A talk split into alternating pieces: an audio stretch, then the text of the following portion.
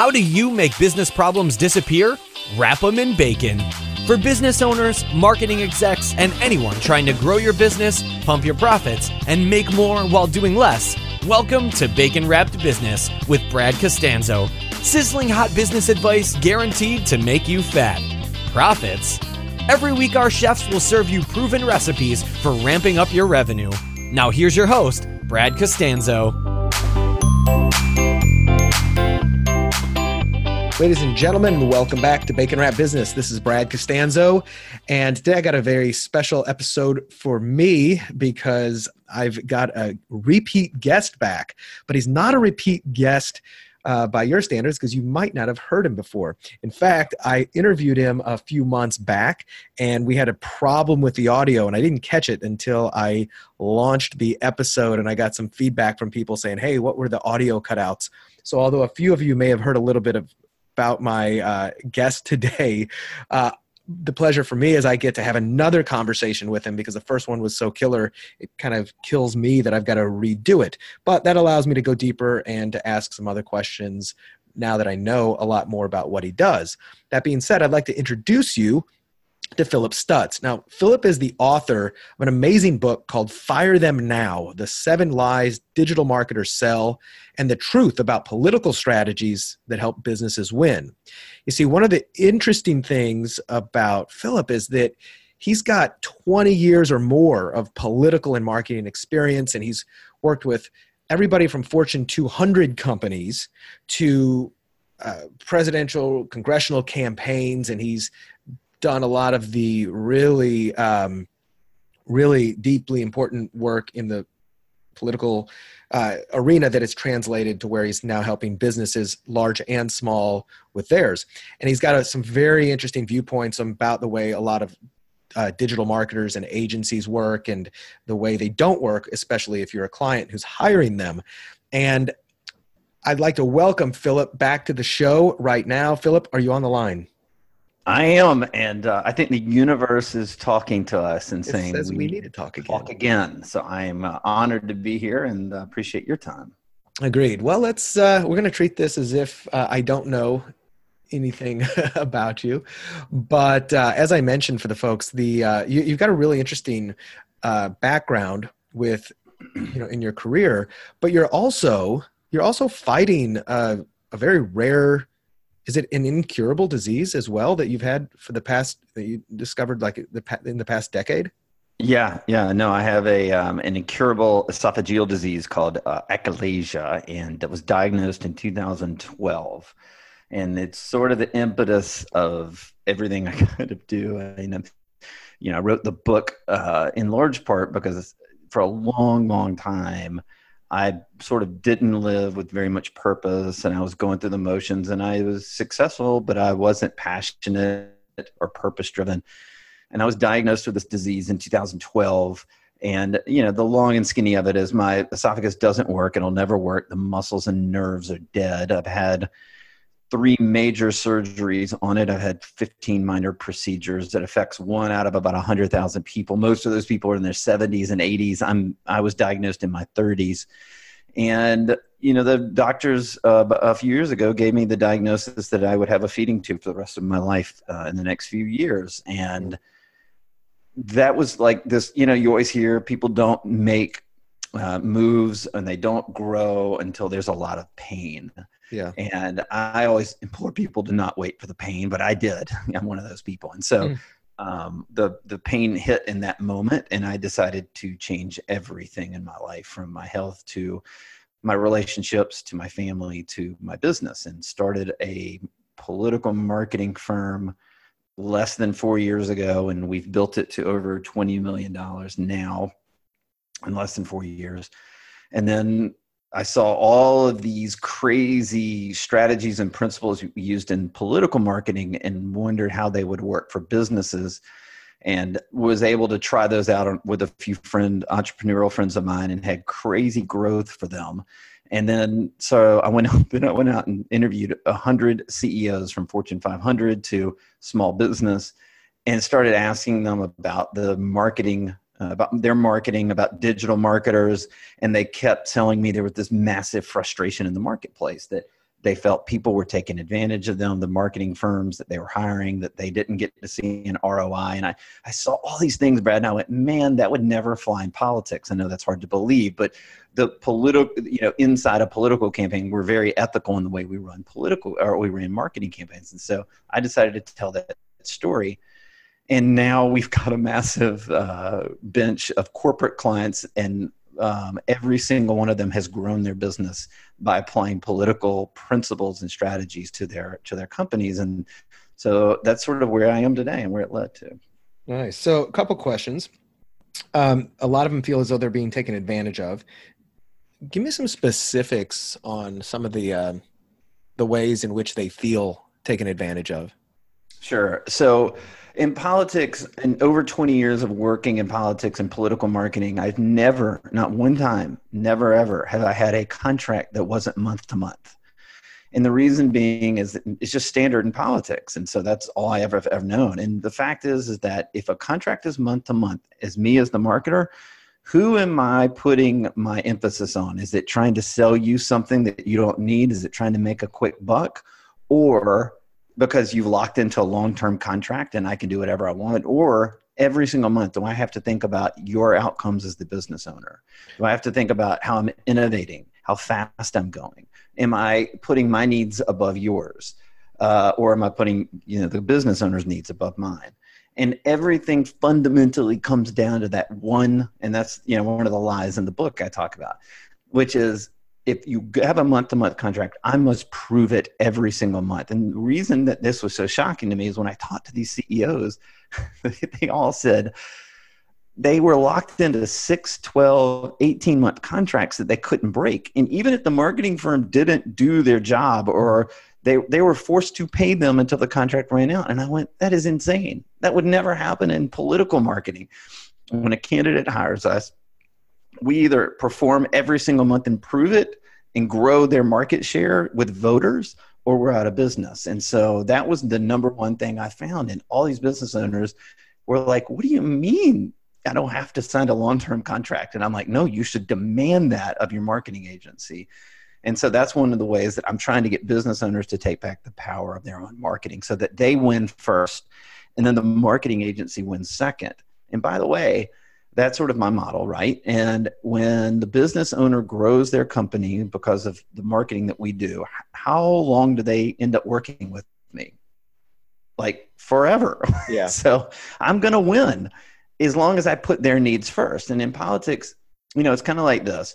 Uh, we worked on a presidential campaign in 2016, and that particular we were in the Iowa caucuses, and the candidate won the Iowa caucuses, and we had we ran an ad, and the ad was then recognized as the top digital ad in all presidential politics uh, of of campaign ads that election cycle.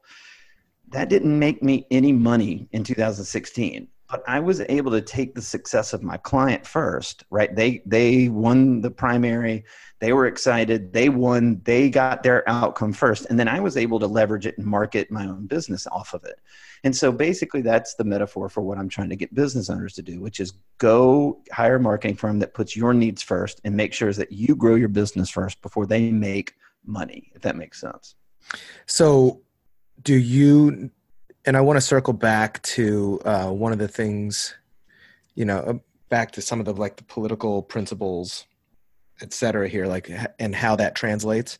And I want to kind of dive a little bit deeper into that because I'm really fascinated by it. But I do want to ask so, one of the things that you mentioned is, you know, obviously the not having a contract and making sure that the, the, the agency is on its toes right uh, to- and i agree with that i actually don't have contracts with my clients. I actually I've done it before, but oftentimes I've done that when I think that the client is going to be the pain in the butt and I'm going to try to lock them in from my standpoint because it obviously is beneficial as an agency to have a client on a contract, but I totally agree that it's not really beneficial for the relationship because if I'm not performing, you should be able to leave. Um, but you do you do uh, performance based fees um, do you do flat fees or do you do a combination typically when you're working with clients i know with a performance based fee it might be hard with political but although like maybe you only get paid if they win yeah. but I mean, is that called, true? It's called a win bonus, Brad. a win bonus, right? Yeah. So you get an incentive. You still get paid. yeah. And on the corporate side, we absolutely do. We typically do a flat fee for the first three to six months mm-hmm. uh, at a low cost so that they can see what we're doing, how we're building it. And then we come in and say, all right, let's do sort of a, you know, like let's do a performance bonus. So if we're growing your company what what does that look like? And what are the standards? And what and we work with the company to do that. But by the way the company makes money first. And yeah, then so, we we get paid on the back end because we grew their company right? So i'm interested to hear a little bit more about the performance based structures you do because there's a lot of ways to do this right? You know you can sell you can straight up sell leads you can sell uh, you can be if you're a media buyer you can take a percentage although this isn't a performance bonus. I've never really liked when media buyers say hey, I'll, I'll manage all your media buys but then pay me a percentage of your ad spend because that's definitely not a that it's not performance. You know if i'm spending your money that that has nothing to do with return. Um, there can be a percentage of sale there can be a percentage of revenue there can be you know what are some of the ways specifically around performance based um, fees that you have found that have worked really well with different companies of different sizes yeah, it's a really good question. Well, uh, let me even take a step back from that and, and lay out how we start the relationship. So okay. I'm I'm a big believer that everything is about trust, right? And I believe it is incredibly important for you to earn trust not only with your clients, but we look at it as the customer or the client. How are we earning the trust of the business? And so uh, I would even tell you that um, I failed at this because everything I do is based on trust. And then when I got into the corporate marketing space a few years ago, I sort of demanded trust from the the leads that we had, if that makes sense. I'm like, you know, like, no, we don't have, you know, I'm like, I'm basically like yelling at, at leads and prospects, like telling them to trust me. And it was like, oh, you know what? This makes sense to me. This is a metaphor. Like, you, you know, marketing companies, they demand that their customers buy their products in a tactical way they they like they'll say oh let's just run some facebook ads and we'll do some google adwords and seo and like it's all tactics right? It's demanding that you buy the product or service instead of taking a step back and figuring out what the strategy is to earn the trust of the customer. And when i sat back and said oh i can't demand trust that's a tactic I have to prove trust. And so, what we ended up doing uh, a couple years ago is we partnered with the largest data analytics and uh, AI company in America. And we're the only marketing firm that has sort of a, uh, this exclusive relationship with them. And we basically go in with companies, and they have to do this if they want to work with us. They have to undertake a customer insights report or a client insights report. So we do it for B2B and we do it for B2C.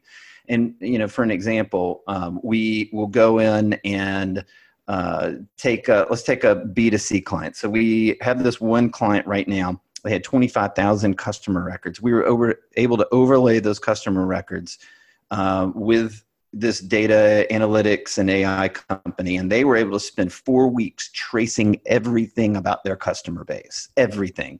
And so, what we ended up finding was that this company had had built built an incredible marketing campaign based on discounts, and then it worked until it didn't, and they didn't know why it didn't work anymore.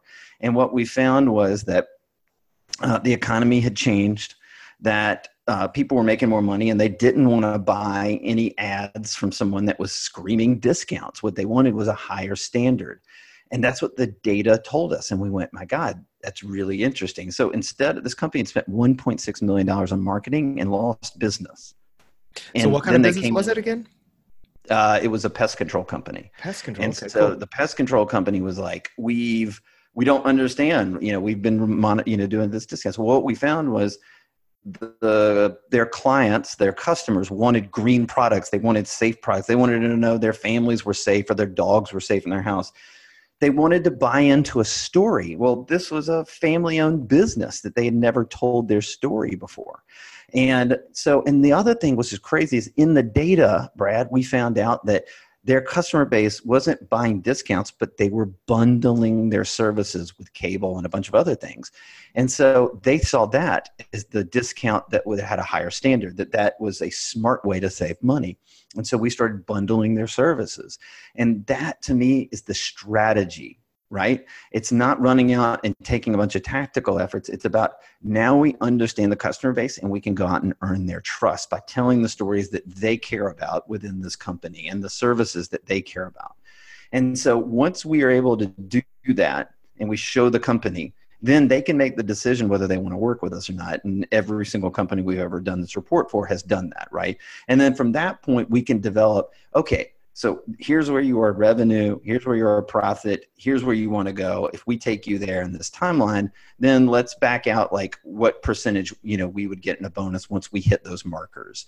And that, but it has to start. I, I won't do it. And the reason being, sorry, I'm filibustering. Here, no, this is great. Uh, what, what the reason I do this and the, where it comes from is that in politics, when a candidate is hires us to run their marketing the first thing we do is go out and take a poll with the voters and find out what they think about, what they care, what is driving them to make a decision. I can't demand a voter vote for my candidate. That doesn't work.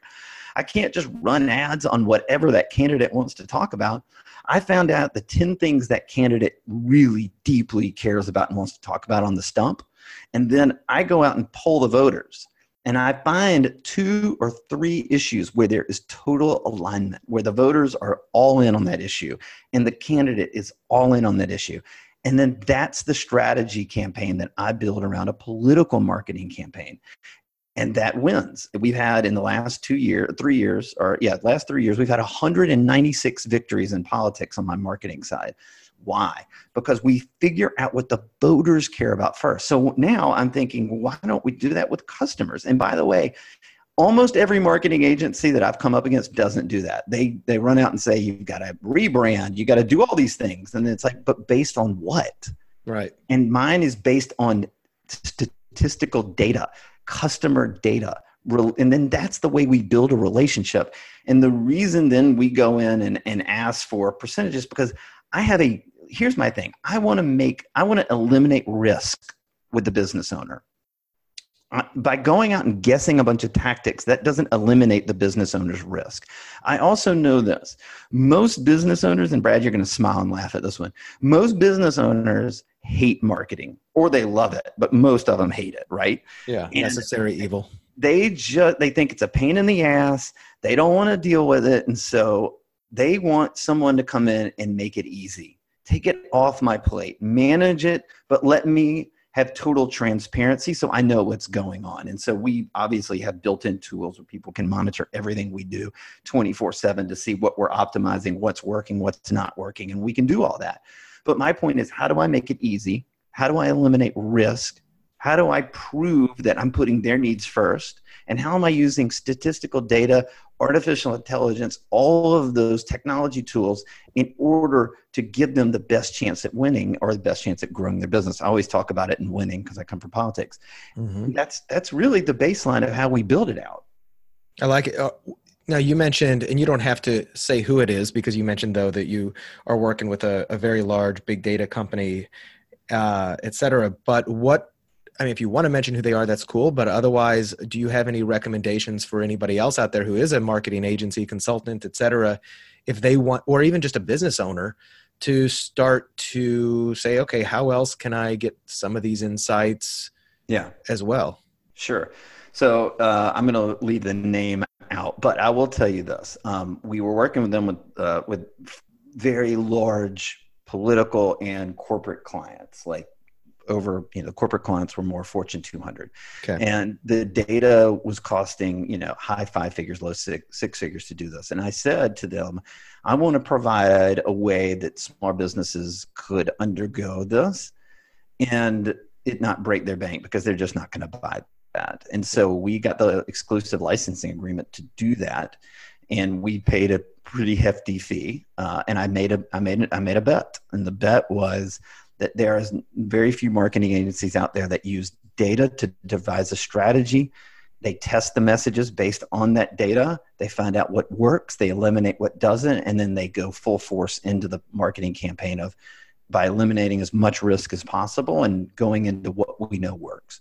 And i said that's my model. That's what i'm going to do and i'm going to bet it. And so i spent a lot of money to get the exclusive licensing agreement and now i'm able to offer it at a you know between it depends if you're a nonprofit we give you discounts but basically we do it from about 3500 to 4500 bucks. That's not bad. And and we do that because i want to prove and build trust. That's it. Right. i want to build trust. So and now so, is that one of the so when you're working with a new prospective client and um, you get going now you're not eating that cost like you're asking them to invest that basically right? Like uh, a few thousand dollars for you to run that data you'll come back with the campaign. I don't imagine you're running that on a prospective client on your own are you? No. No i paid the licensing agreement paid the six figures so that i could do this exclusively. And the the client invests in it. And you know it does two right. things one it's one project and if i don't prove its value it's like a 45 60 page report it's totally insane it'll tell oh, wow. you what the customer thinks what they feel what they value their top three values in life That's it'll amazing. tell you the it'll index the platforms they're on we did this for uh, instagram influencer recently and she had built over like you know six figure following on instagram and she wanted to go into facebook as the next sort of platform to move into. So we did this uh, customer insights report for her, and we found uh, that her her audience actually indexed the Facebook indexes the number four platform for her to go onto. Number one was not even Instagram; it was Pinterest. Interesting. And she's like, "My God, I never even thought about pushing out my content on Pinterest." And number three was Snap. It wasn't Facebook. So she was about to make this large investment into a platform that was indexing as the number four platform amongst her followers. It's crazy.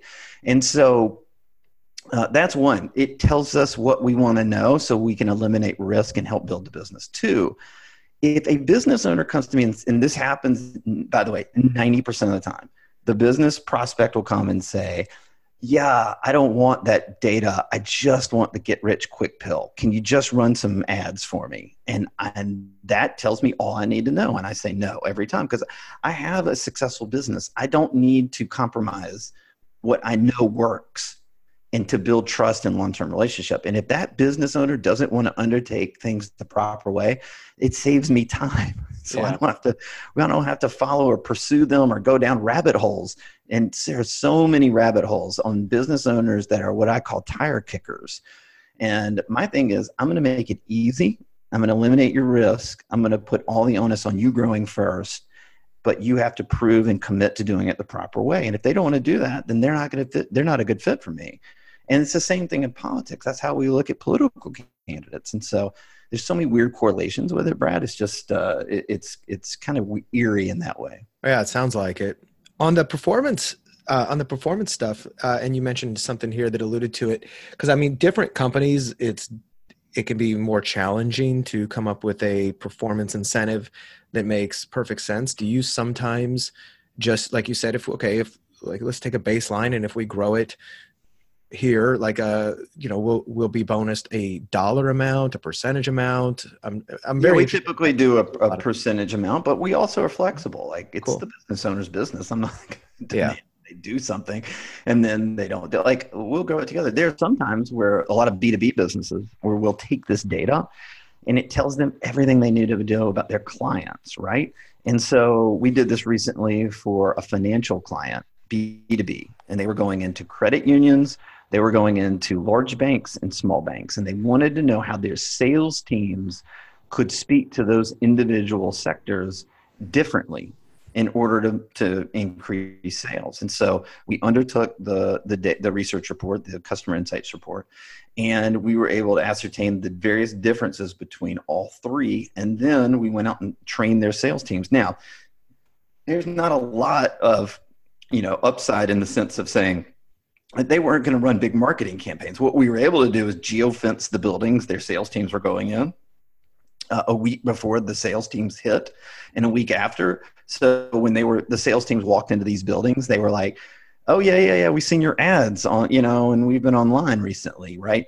It just it didn't cost that much money, and in those instances, and a lot of B two Bs, we don't take percentage. We just work on the projects, or we help train them, and we do a few projects for them. But there's a way to help any kind of business through this data. Nice. Okay. Perfect. What has been um, what has been kind of your in in the political side? You know, in in addition to I'm trying to think of the best words for this.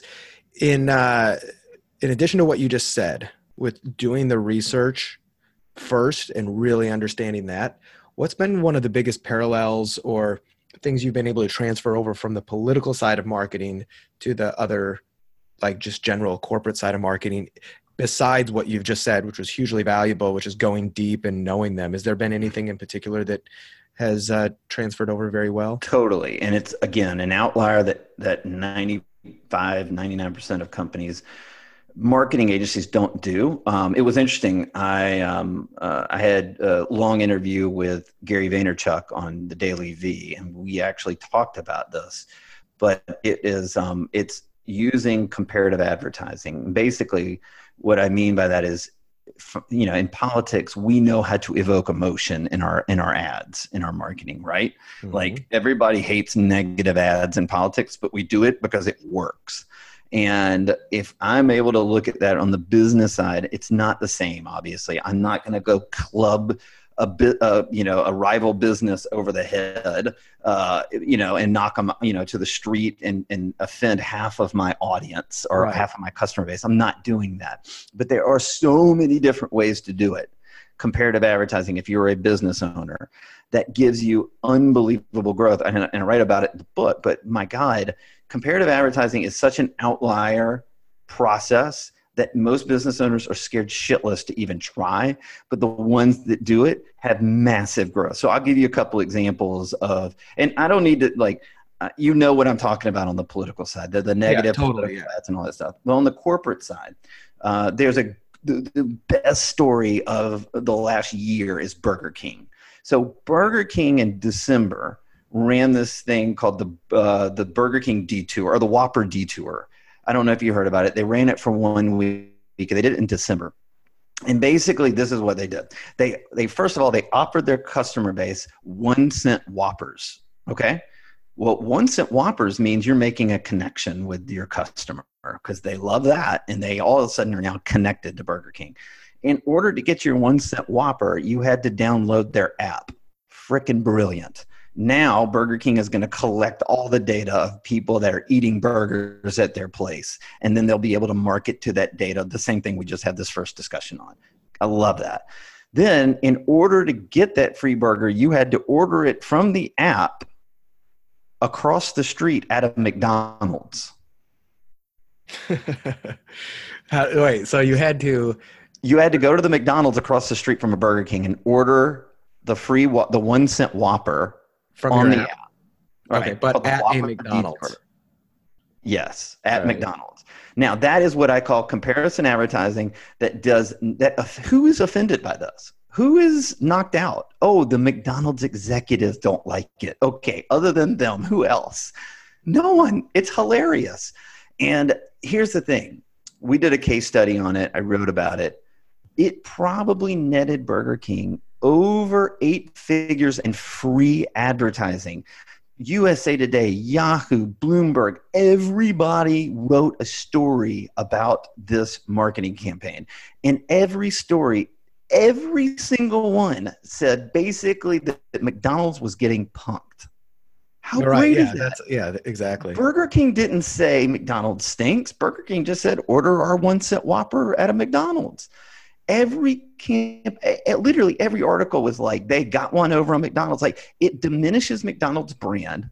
It yeah. builds uh, brand for burger king. It builds connection. It collects data. It's the, it is literally taking all I, my head exploded because it takes everything that we do in politics and they executed it perfectly and then they got all this free media out of it right? Right so, so that ended up being a really good uh, publicity stunt for the for the media like that. How would you maybe do a comparative advertising? You said you had some more examples yeah. that somebody who's not like a mega brand that's going to sure. get picked up and written about it like that like let's say it's a business doing like five million dollars a year or something. So it's a great question uh, we work with a supplement company, um, a really successful supplement company, and we did this customer insights report. And one of the things that we found in the customer insights report was that their customer base, uh, it's not that they were healthy and they were, you know, eat healthy foods. We found out that like over 50% of them were vegans or, ve- or vegetarians, either one, and that they despised the soda industry. Like, mm-hmm. I know that sounds obvious, but how do you know that specific data? Right? How do you know it you, versus guess it? That's right. right. And so now we're like, oh, this is it. Now we know who to go negative on in this marketing campaign we're about to launch. And, and we're, you know, we're so excited because who amongst their customer base will be offended that we're going after the soda companies? Nobody. They're, they're already against the soda companies. And this is a pharmaceutical grade supplement company, right? So you could almost say in the future, because there's a lot of articles that have come out lately about the you know how safe or how potent some of these supplements are that are on the market right now. Well we have a company that has a great standard. They have great ethics. We should talk about how they their product their supplement is you know a much higher grade that it, it is much more potent and it has you know all the things that you're looking for and it's you know vegan backed or vegetarian backed or you know whatever. But those are the two industries that we're going we're planning right now to figure out how to go after which is the lower rung supplement companies that are taking advantage of customers and improving this company's worth and then going after the soda industry as well. Okay that makes sense. I like that I like. But that. nobody's offended by that. No, no, exactly. In fact, what you're doing up. is their customer base becomes emotionally attached to that that product or service. Right. That's and in that case, you're not you're not using your advertising necessarily to pick on one like a competitor at their level. You're either picking on, um, you're throwing rocks at a at either an industry enemy or a, a characteristic of the other people. Like you're kind of you're personally kind of doing that in your book which is what is it the seven lies that digital agencies tell you you know never trust them. You go. Or fire them now you're doing the exact same thing. You're that's a i'm going negative on my competition and it's but but you're not naming an individual necessarily. No, I'm painting and if you do brush right and if you do maybe you name an individual like uh, a big mega brand that is like uh, you know i don't know bbdo or some one of these huge advertising agencies you could call them out because they're not really a comparative thing. Yeah so, like yeah yeah. And by the way it's big and small. I'm painting a br- very broad brush but i also am telling the truth I, I interviewed over 100 ceos and all of them every single one of them had fired a marketing agency at some point in their business lifeline lifetime. Yeah that's insane. All 100. I was like stunned by this. One Fortune 500 uh, CEO. I was traveling in China uh, with Peter Diamandis, who. Um, I, I know Peter. I love yeah. Uh, we were traveling to China and we had a Fortune 500 CEO, and he and I were sitting on the bus going to some uh, Shanghai, you know, um, uh, com- you know, startup company to go meet with them, and he's telling me the story, the same story I hear over and over again, and like you know, they got, he got taken advantage of. He got locked into a long term contract, well, on and on. And I looked at him and I go, my man, you got to fire those guys now. And that was sort of the impetus of the book. Like I literally went, "Oh my God, that's the book! Fire um, them now!" I love that. Yeah. You know, and I I do think that that's one of the problem. One of the other problems I see is that a lot of agencies, their goal is selfishly to grow right? Like and they and the way they grow and there's nothing wrong with that. That's every business's desire is to grow and to scale. And the way a lot of them feel as though to do that is just to take on more clients and take on more. And then you get to a point where the service level becomes um, commoditized. And you, you know you may have been a big fish in a small pond at one point as a client and then later on you're a small fish in a big pond. And i personally believe that it's you know because agencies are treating their clients just as customers and not as clients. And I know Jay Abraham talks a lot about this in his strategy of preeminence, which I've done a interview with Jay in the past, and we've talked about this where I know in when I'm working with a client, I may be delivering one, they may have hired me to deliver one specific service, but I always take a holistic look at the entire thing and think how else can i improve your your experience with me and your experience with the entire result even outside of the specific service that i'm providing you. And when i, I know when i do that I, I haven't had the need to lock clients in for long term. They know they can fire me at any point but they also know that you know i'm doing i've got i've got their back. I'm doing what's best for them and they i the other trick is to always let them know that you've got another trick up your sleeve. If they fire you they might not get it. So that's been one of the things that's worked for me personally. No and i that's 100% by the way jay abraham wrote the forward to my book. Did he? Uh, yeah that's awesome. Yes. so jay is uh, a really good friend of mine and somebody i modeled in a lot of ways because oh, yeah. the, the strategy of preeminence and it's true. Look I, I would tell you this. If you're a business owner out there you're listening to this right now I have a question. And the question is how many big marketing strategic campaigns will you run in the next five years? How many? Because the, it, that is a very important question you should ask. Because I'll give you a couple examples, like Chick fil A, who I love to write about because I think it's just an amazing company. I mean, they've moved and almost becoming number, I think the number three or number two fast food maker right now in this country. And they're only open six days a week, which is just totally insane, right? Crazy the, everything about them they're good great customer service. They have an authentic great product. They're kind every time you go into one of their stores. They're nice. Nobody's trying to you know get you out of there. But they've had this marketing they've had one big marketing strategic campaign in 25 years called eat more chicken where basically you know you got the cow who's trying to save his life and he's telling you to eat more chicken yeah. right and you're probably thinking of it right now, Brad, and laughing because it's a great campaign. One, they've had one campaign in 25 years. Uh, the Aflac Duck, that is one strategic marketing campaign for 19 years. My point is this 95% of the businesses that come to me say, and we had this call last week with a business. They said, We spent $100,000 last year on Facebook ads and we did not grow our market share. Or, you know, we have nine, you know, this was a law firm, right? A big law firm. And they had 90, 90% of their business came from referrals and 10% came from marketing. And they wanted to even out that percentage. They wanted to have a, a more equitable percentage. And they spent a hundred grand to test out a bunch of Facebook ads. By the way, that's all tactical. They had no research. They didn't do anything, and that num that percentage did not get closer.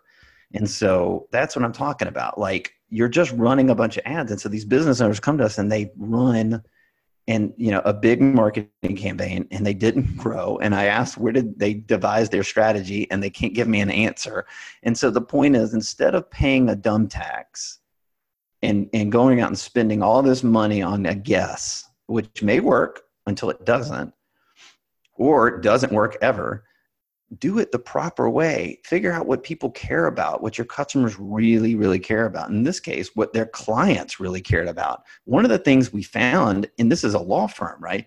One of the things we found was that people don't come to him because of a marketing campaign this this law firm. They have a problem they need somebody to represent them. That's why they Google law firms when they go and they're looking, you know. But what's the difference that makes the difference once that potential client Googles law firms? What makes these guys the difference? Well, one is trust. So instead of these lawyers sitting there yapping like you see on TV about how they've won all these awards, we actually get the people that have benefited that have horrific stories that these client that these lawyers fought and helped and won cases for we have these clients tell the stories now. What we also found out was their client index uh, their client base over indexed on veterans as crazy as it sounds so they have a lot of clients that have won cases that are veterans. So we're going to have veterans now running around talking about how this law firm stood up for veterans. And then finally their client base wanted to be part of the community. They wanted to know that the, the companies they invest in give back to the community. Well, this law firm gives tons to charity, tons. And they never told that story. So we're going to start highlighting how this particular law firm gives a portion of any um, you know any uh, verdict they get um, to charity in the community. By the way, that person didn't find this law firm because they wanted to and they wanted to hire a law firm because they gave the charity. They had a problem, but they're every law firm is is marketing to the problem. What we're marketing to is the, the, the second order of this whole situation and what they want and the data that tells us what they want. So that's where we kind of look at it. Right. Well, yeah, and you get you get the initial exposure because they find you looking for the problem. But then what? Yeah, what makes the difference between looking on your website and then making the call and saying, "Yeah, I think these guys are right for me." I know that you know one of the little the three pillars of website conversion is understanding you know three of the questions that are going on in a customer's mind when they get to your site which is where am i? What can i do here? And then the most important one is why should i do it? And you're and by doing that you know whether it's on your website or in follow-up campaigns answering the why should i do it? with you is the is the key. And sounds like you're saying which i agree with the best way to do that is to really resonate with who the prospective customers are on multiple levels and there's only one really way one real way to know how to do that and that's by analyzing the data that we have available. Totally. You know i love it. So are there any big nuts you're trying to crack right now? Anything i mean besides just you know as a uh, as an agency owner yourself getting more clients is there anything that you're you're trying to particularly uh, solve find hire meet figure out? Oh, yeah, you know, um, no, I, you know, right now more than anything, it's like uh, you probably get this too. It's just the brand side of this thing. I mean, I've got, um, you know, I'm talking about just speaking agencies and. And, and you know they want to put me out because there's this unique thing about where we come from in politics and i'm not here to talk about you know policy or Trump tweets or where sure. Ivanka went to dinner last night. Like that's not what I'm here to talk about, right? So there's this sort of and again, think about this. Like I position myself in the marketplace to be totally unique and an outlier. There's probably no one else out there doing what I set out to do, and that's again what I try to implore amongst businesses is try to.